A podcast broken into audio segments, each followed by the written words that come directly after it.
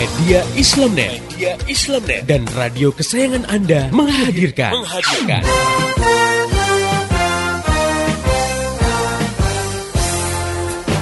Voice of Islam, Voice of Islam, Voice of Islam. Pastinya di ajang kontes kecantikan itu ada pamer aurat dong. Oh, bener banget, Mbak. Padahal seorang muslimah kan diperintahkan Allah Subhanahu wa taala untuk menutup auratnya ya. Biasanya para kontestan itu kan pasti harus berlenggak-lenggok di hadapan dewan juri. Iya. Yeah. Dan juga penonton gitu. Padahal dewan juri ataupun penontonnya ini kan gak semuanya cewek ya, iya, betul. Malah banyak yang dari kalangan kaum Adam gitu kan. Atau mereka dipotret ya oleh juru foto yang juga bukan mahramnya. Udah gitu pakaiannya minim lagi, gak nutup aurat. Nah ini jelas pelanggaran yang nyata terhadap hukum Islam. Voice of Islam. Misalnya kita punya catat kaki, tapi kaki kita ini membuat kita bisa melangkah ke tempat-tempat ibadah dan majelis-majelis ilmu yang diridhoi Allah. Nah, ini ada artis yang kakinya bagus banget, artis dunia ya, sampai kaki itu diasuransikan untuk satu kaki aja itu jutaan dolar, berapa miliar itu. Nah, tapi kakinya buat difoto di mana-mana, dipamerkan untuk maksiat, ya artinya kaki itu digunakan untuk maksiat gitu. Iya. Ya, itu jelas kan tidak ada gunanya, bahkan bisa menjerumuskan. Ya. Iya. Nah, makanya yang namanya fisik itu sudah karunia ya, kita harus bersyukur. Al-Quran sudah mengingatkan sedikit sekali orang yang bisa bersyukur. Jadi bisa bersyukur itu itu adalah sesuatu yang sangat mahal. Dengan syariah. Voice of Islam.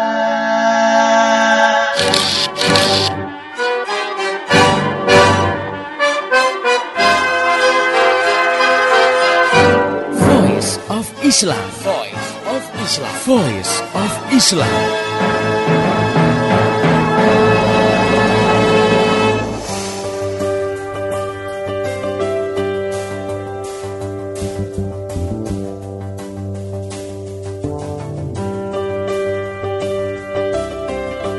Halo Indonesia, Assalamualaikum warahmatullahi wabarakatuh. Jumpa lagi dengan saya Kurniawan dalam program Voice of Islam, kerja bareng Media Islamnet dengan radio kesayangan Anda ini. Dan selama tiga puluh menit ke depan, Voice of Islam akan mengisi ruang dengar Anda dalam rubrik Indahnya Ekonomi Islam. Pendengar yang budiman, alhamdulillah telah hadir di samping saya untuk mengasuh rubrik ini Ustadz Umar Abdullah. Baik, kita sapa dulu beliau. Assalamualaikum Ustaz. Waalaikumsalam warahmatullahi wabarakatuh. Ya, uh, bagaimana Ustaz kabarnya hari ini Ustaz? Alhamdulillah, bi khair. Iya. Pendengar yang budiman, kalau kita melihat di televisi saat ini banyak sekali kuis-kuis yang berbasis S M S. Nah, banyak orang tergiur untuk mengikutinya. Siapa nggak tergiur? Karena dengan dua ribu kita bisa berharap kita bisa dapat hadiah utamanya, mungkin mobil atau sejumlah uang. So, media televisi yang semestinya mencerdaskan malah menjerumuskan banyak orang menjadi penjudi. Oleh karena itu, Voice of Islam kali ini akan mengangkat topik antara kuis dan judi bersama Ustadz Insinyur Umar Abdullah. Beliau adalah penulis naskah visi di Sejarah Daulah Khilafah Islamiyah dan penulis buku Kapitalisme The Satanic Ideology. Baik, kita langsung saja berbincang dengan beliau. Ustadz, uh, bisa jelaskan terlebih dahulu mungkin kepada pendengar yang budiman yeah. tentang batasan dari judi itu sendiri seperti apa, Ustadz? Karena masih banyak masyarakat yang bingung terhadap batasan judi ini sendiri. Iya, yeah. Mas Kurniawan dan pendengar yang budiman, batasan judi ya. Iya. Yeah. Yeah. Judi itu kalau menurut Ibrahim Anis dalam kitab Al-Mu'jam Al-Wasith ya, adalah setiap permainan yang mengandung taruhan dari kedua belah pihak. Nah, kalau menurut Al-Jurjani dalam At-Ta'rifat, judi adalah setiap permainan yang di dalamnya disyaratkan adanya sesuatu berupa materi gitu ya, yang diambil dari pihak yang kalah kepada pihak yang menang. Nah, menurut Ali As-Sobuni dalam Rawai Al-Bayan Fi Tafsir Ayat Al-Ahkam, judi adalah setiap permainan yang menimbulkan keuntungan bagi satu pihak dan kerugian bagi pihak lainnya. Nah, dari beberapa definisi tersebut, kita lihat saling melengkapi ya definisi tadi, sehingga dari kesemuanya dapat disimpulkan definisi judi atau batasan judi itu adalah Judi adalah segala permainan yang mengandung unsur taruhan, ya, taruhan harta atau materi, di mana pihak yang menang atau yang untung tadi mengambil harta atau materi dari pihak yang kalah atau yang rugi. Nah, dari definisi ini, dalam judi itu kita lihat ada tiga unsur aktivitas utama. Yang pertama, ya, mungkin dicatat nih, hmm. adanya taruhan harta yang berasal dari pihak-pihak yang berjudi. Jadi ada taruhan, ya, dari pihak-pihak berjudi. Yang kedua, adanya suatu permainan untuk menentukan pihak yang menang dan yang kalah. Hmm. Jadi ada permainannya. Yang ketiga, pihak yang menang mengambil harta yang menjadi taruhan, sedang pihak yang kalah akan kehilangan hartanya. Nah, jadi tiga unsur aktivitas utama dalam judi ini harus terpenuhi. Hmm. Ya, kalau sebuah aktivitas mau disebut sebagai judi. Judi. Oh, seperti itu. Nah, permasalahannya adalah kuis-kuis yang digelar di televisi itu apakah juga termasuk judi, Ustaz? Ya.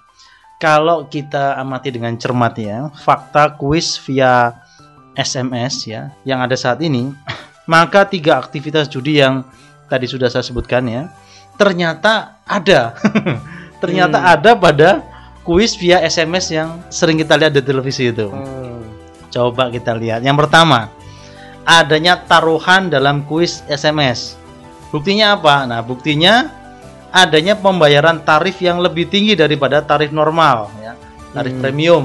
Berapa biasanya harga? dua ribu misalnya. Yeah. S M S-nya ini kan ditulis tuh di yeah, layar that. T V hmm. bahwa S M S untuk kuis ini dua ribu, kan gitu dah. Nah, hal ini sama saja dengan taruhan yang diberikan oleh para penjudi. Tuh, hmm. yang pertama, ya. Jadi unsur pertama ada. Jadi apa e, sisa daripada tarif normalnya itu tadi, ya? Misalnya begini, ini kalau kita sebut e, yang biasa saya pakai nih, ya. Ini bukan yeah. promosi, ya. Misalnya I M tiga. Nah, I M tiga itu sekali S M S kalau sama entry seratus perak, yeah. kan gitu. Nah, ini kalau S M S ke yang tadi itu e, kuis S M S itu dua ribu. Hmm. Berarti taruhannya berapa? seribu sembilan ratus. Gitu. Karena yang seratus kan memang udah hilang. Hmm. Memang biaya, kan hmm. gitu. Nah, yang seribu sembilan ratus taruhannya. Kalau orang Jawa bilang udune. Oh. Ya, taruhannya. Yang kedua, adanya unsur permainan, ya, atau lakbun dalam kuis S M S yang itu bisa menentukan siapa yang menang dan siapa yang kalah. Misalnya ada kontes-kontes musik, ya, nggak perlu saya sebut lah, kan itu. Kontes nyanyi, ya, juga nggak perlu saya sebut, sudah tahu semua. hmm. Kontes lawak, bahkan kontes dakwah anak kecil. Itu kadang menjadi penentu siapa yang menang dan siapa yang kalah. Yang ketiga, unsur judi yang ada pada kuis S M S tadi adalah adanya pihak yang menang yang mengambil harta yang menjadi taruhan, ya, sedang pihak yang kalah akan kehilangan hartanya. hmm. Pihak yang kalah atau yang merugi itu siapa? Yaitu jutaan orang yang mengikuti kuis tapi nggak dapat hadiah. Padahal tarif S M S sudah dipatok lebih mahal dari biasanya. Lalu siapa yang menang? Nah, yang menang yang pertama para pemenang kuis. Misalnya sepuluh dari berapa juta, kan itu. Hmm. sepuluh orang dari berapa juta orang, kan itu, ya. Selain mereka siapa lagi yang menang? Ya, para penyelenggara kuis itu sendiri. Siapa mereka ini? Pertama, media pemilik program, misalnya stasiun televisi apa, kan itu, nggak usah, usah sebut, ya. hmm. Kedua apa? Penyedia konten atau konten providernya. Yang ketiga, operator selulernya. hmm. Nah, gitu. Nah, ketiga pihak penyelenggara kuis ini itu hakikatnya adalah bandar-bandar judi yang terselubung, karena mereka itu mampu mengeruk banyak uang dengan jalan yang sangat mudah hmm. dan dalam waktu yang singkat. hmm. Nah, jadi ringkasnya, kuis via S M S yang sedang kita bicarakan ini, ya, itu tidak diragukan lagi terkategori judi, sehingga haram hukumnya menurut syariah Islam. Oh, begitu, Ustaz. Ya, mungkin ini agak menyimpang, Ustaz, ya, dari yeah. pertanyaan utama. Kalau misalnya ada dua orang bertaruh, Ustaz. Hmm. Misalnya, ayo kita lomba lari. Siapa yang sampai duluan, dia yang bayarin minum, misalnya, kan gitu. Nah, yang kalah maksudnya. Ayo, siapa yang kalah nanti dia bayarin yang menang. Ya. Yeah. Nah, kalau faktanya seperti itu, apakah itu juga termasuk judi, Ustaz? Mentraktir yang menang, gitu. Mentraktir ya? Yang menang. Jadi setelah lomba lari, lomba lari selesai, yang kalah itu mentraktir yang menang, gitu, Ustaz. Iya. Yeah. Ya ini banyak ya, mungkin badminton. Hmm. Siapa yang kalah naktir makan bakso. Nah, misalnya seperti itu. Nah, misalnya gitu. Nah, apakah ini termasuk judi atau tidak ya? Hmm. Pertanyaannya kan itu ya. Iya. Yeah. Nah, gini, jika uang yang digunakan mentraktir itu hanya dari pihak yang kalah, ya, sementara pihak yang menang tidak mengeluarkan uang sama sekali, maka aktivitas tadi ya secara syar'i dibolehkan dan tidak termasuk judi. Oh, gitu. Ya. Kenapa? Karena aktivitas tadi termasuk apa yang dalam fikih itu disebut dengan ji'alah, ya, yaitu apa? Suatu janji memberikan kompensasi materi atau harta tertentu untuk suatu perbuatan atau jasa tertentu. Contohnya misalnya gini, seorang yang mengumumkan pada publik, ya, misalnya ijazahnya itu hilang gitu ya. Lalu dia sampaikan, siapa saja dapat mengembalikan ijazah saya yang hilang akan saya beri uang lima juta, misalnya gitu. Nah, ini contoh ji'alah seperti itu. Ji'alah itu bisa disampaikan kepada publik, bisa juga disampaikan atau ditujukan kepada orang atau pihak tertentu. Misalnya begini, seorang bapak ngomong sama anaknya, "Nak, kalau kamu bisa menghafal satu juz Al-Quran, bapak beri kamu uang sepuluh juta misalnya begitu. Hmm. Nah, ini contoh ji'alah.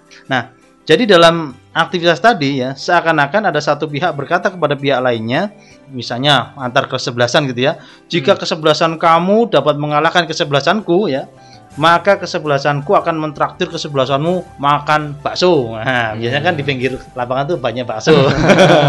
Dan itu bikin semangat itu. Ah. Wah, nanti kalau kalah bayari. Nah, tentu yang seperti ini, aktivitas ji'alah seperti ini, kompensasinya harus jelas. Apa tadi? Mentraktir bakso, ya, satu orang satu mangkok, harus jelas dan halal. Ya, baksonya juga harus baru bakso yang halal, jangan bakso tikus. Itu nggak boleh kan gitu. Jadi kompensasinya harus jelas dan halal.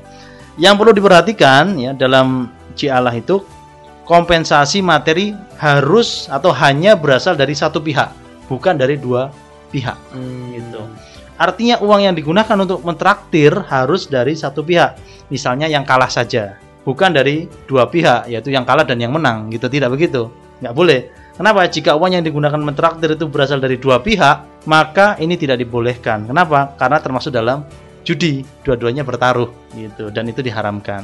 Oh ya, eh, penjelasan saya ini sekaligus mengkoreksi penjelasan saya kepada seorang bapak yang menanyakan hal yang senada seperti ini kepada saya ketika beliau bertemu dengan saya di kota Pekalongan, Jawa Tengah ya beberapa waktu yang lalu. Mudah-mudahan uh, Bapak yang bertemu dengan saya ini mendengarkan penjelasan ini, dan kepada Bapak ini koreksi penjelasan saya yang lalu gitu.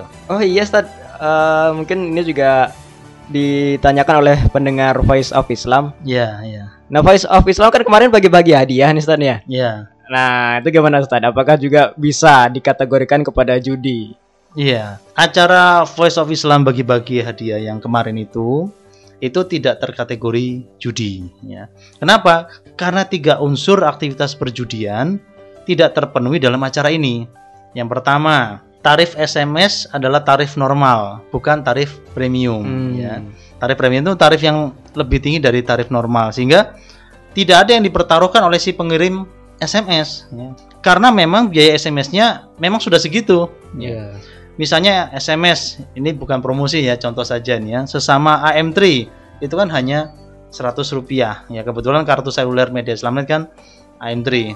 Nah ya sudah, cuma seratus yang dia keluarkan kan gitu, dan itu pun habis diserahkan ke pihak seluler kan. Hmm, gitu, biaya pengiriman lah tadi ya, biaya S M S kan. Hmm. Gitu, itu yang pertama. Jadi yang pertama nggak ada yang dipertaruhkan. Nah, seandainya sudah nggak ada pertaruhan aja, sudah, tidak ada yang pertaruhkan, itu sudah cukup untuk membatalkan sebuah aktivitas sebagai kategori judi. Hmm. Yang kedua, nah, tidak ada unsur permainannya. Kenapa? Karena e, kata manajemen Media Islamnet ya, untuk menentukan siapa yang menerima hadiah gitu, itu Media Islamnet membagi seratus empat puluh dua radio network V O I pada saat itu ya, itu ke dalam dua puluh wilayah. Supaya apa sih? Nah, supaya hadiah merata di seluruh wilayah. Artinya dari Aceh sampai Papua itu dapat semua gitu loh. Hmm. Jangan kumpul yang dapat misalnya di Jawa semua gitu, hmm. jangan ya, tapi supaya merata. Yang kedua, Media Islamnet memilih dari radio-radio yang dalam satu wilayah tadi mana radio yang paling banyak pengirim S M S-nya. Kemudian Media Islamnet memilih yang jawabannya lengkap, karena ada juga yang jawab nggak lengkap. Oh. Gitu. Yang kedua, yang ngirimnya itu termasuk paling-paling awal ngirim S M S. Ah. jadi jadi siapa cepat dapat gitu. Okay. Nah, jadi tidak ada unsur permainan di situ. Betul-betul hanya memilih dan membagi rata. Yang ketiga, ada yang mendapat hadiah tetapi tidak ada yang dirugikan. Nah, dari sinilah maka acara Voice of Islam bagi-bagi hadiah itu tidak terkategori judi dan memang murni pemberian hadiah semata. Nah, pendengar yang budiman, bagaimana tadi bincang-bincang kita? Kita akan lanjutkan perbincangan kita dengan Ustadz Umar Abdullah setelah kita dengarkan lagu yang berikut ini. Tetap di Voice of Islam.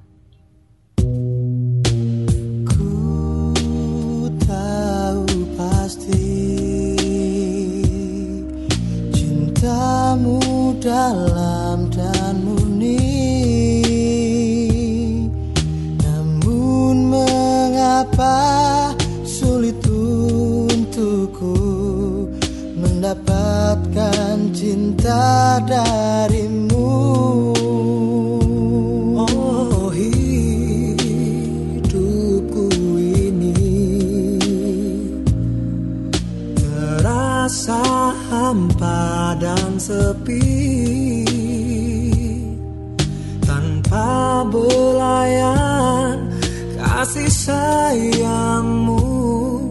Cintailah hambamu ini, ya Allah.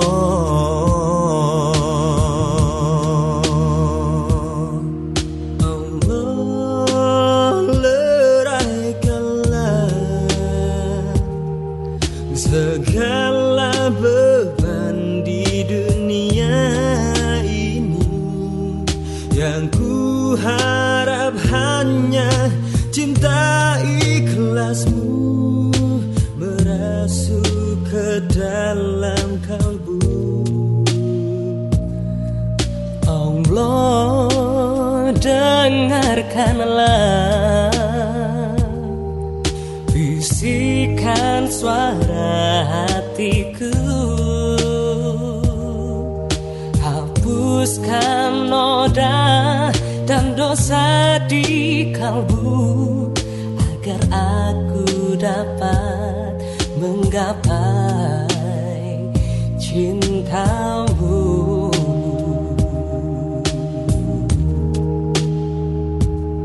Cintamu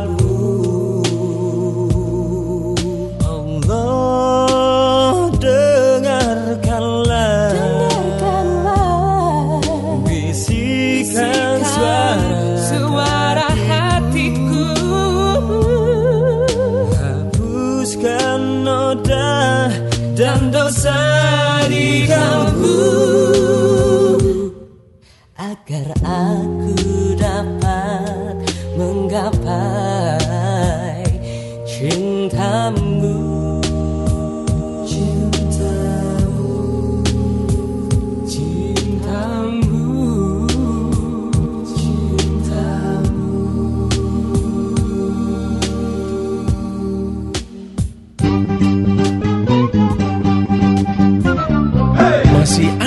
Ikuti Voice of Islam. Voice of Islam. Mari, mari, menimbang masalah. Mari, mari, menimbang masalah. Mari, mari, menimbang masalah dengan syariah. Voice of Islam. Voice of Islam. Voice of Islam. Voice of Islam. Persembahan Media Islamnet dan radio kesayangan Anda ini. Voice of Islam. Voice of Islam. Voice of Islam.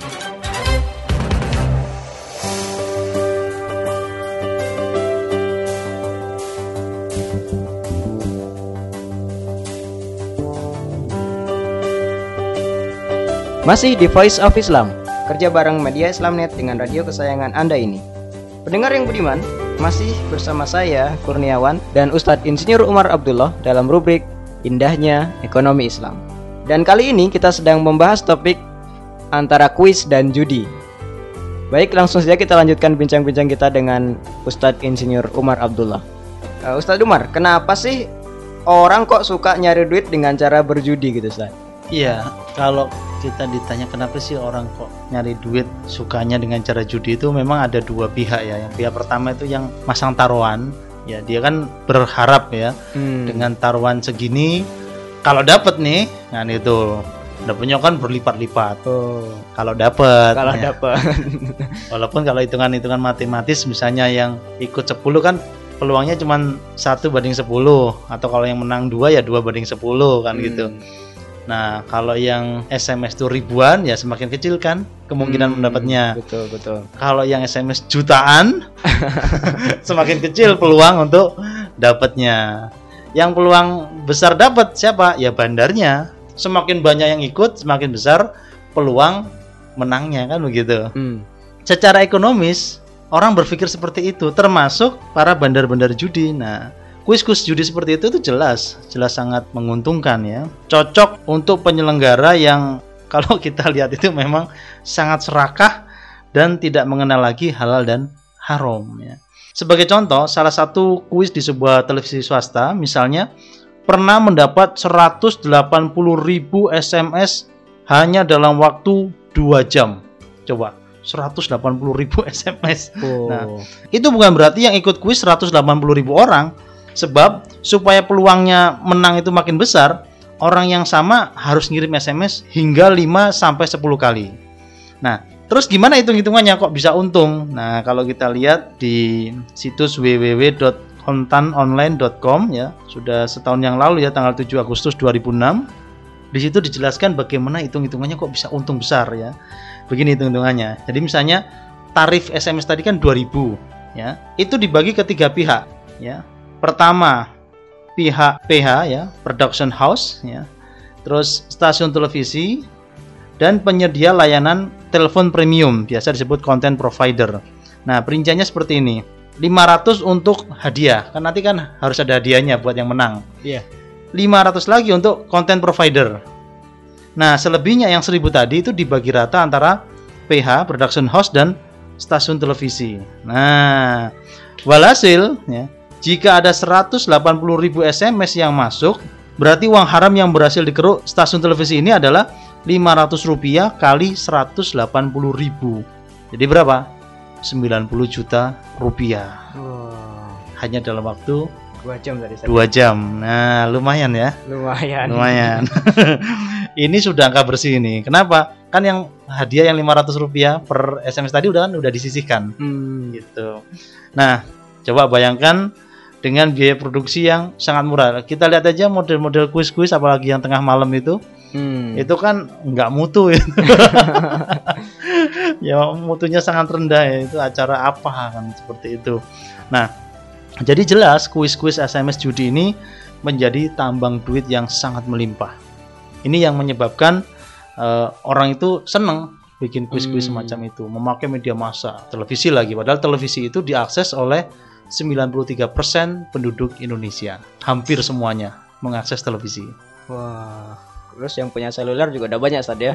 Seluler di Indonesia menurut ahli telematika itu siapa? Profesornya sudah sebanyak tujuh puluh lima juta. Oh, ya. Jadi bisa dikatakan lebih dari sepertiga penduduk Indonesia sudah menggunakan telepon genggam.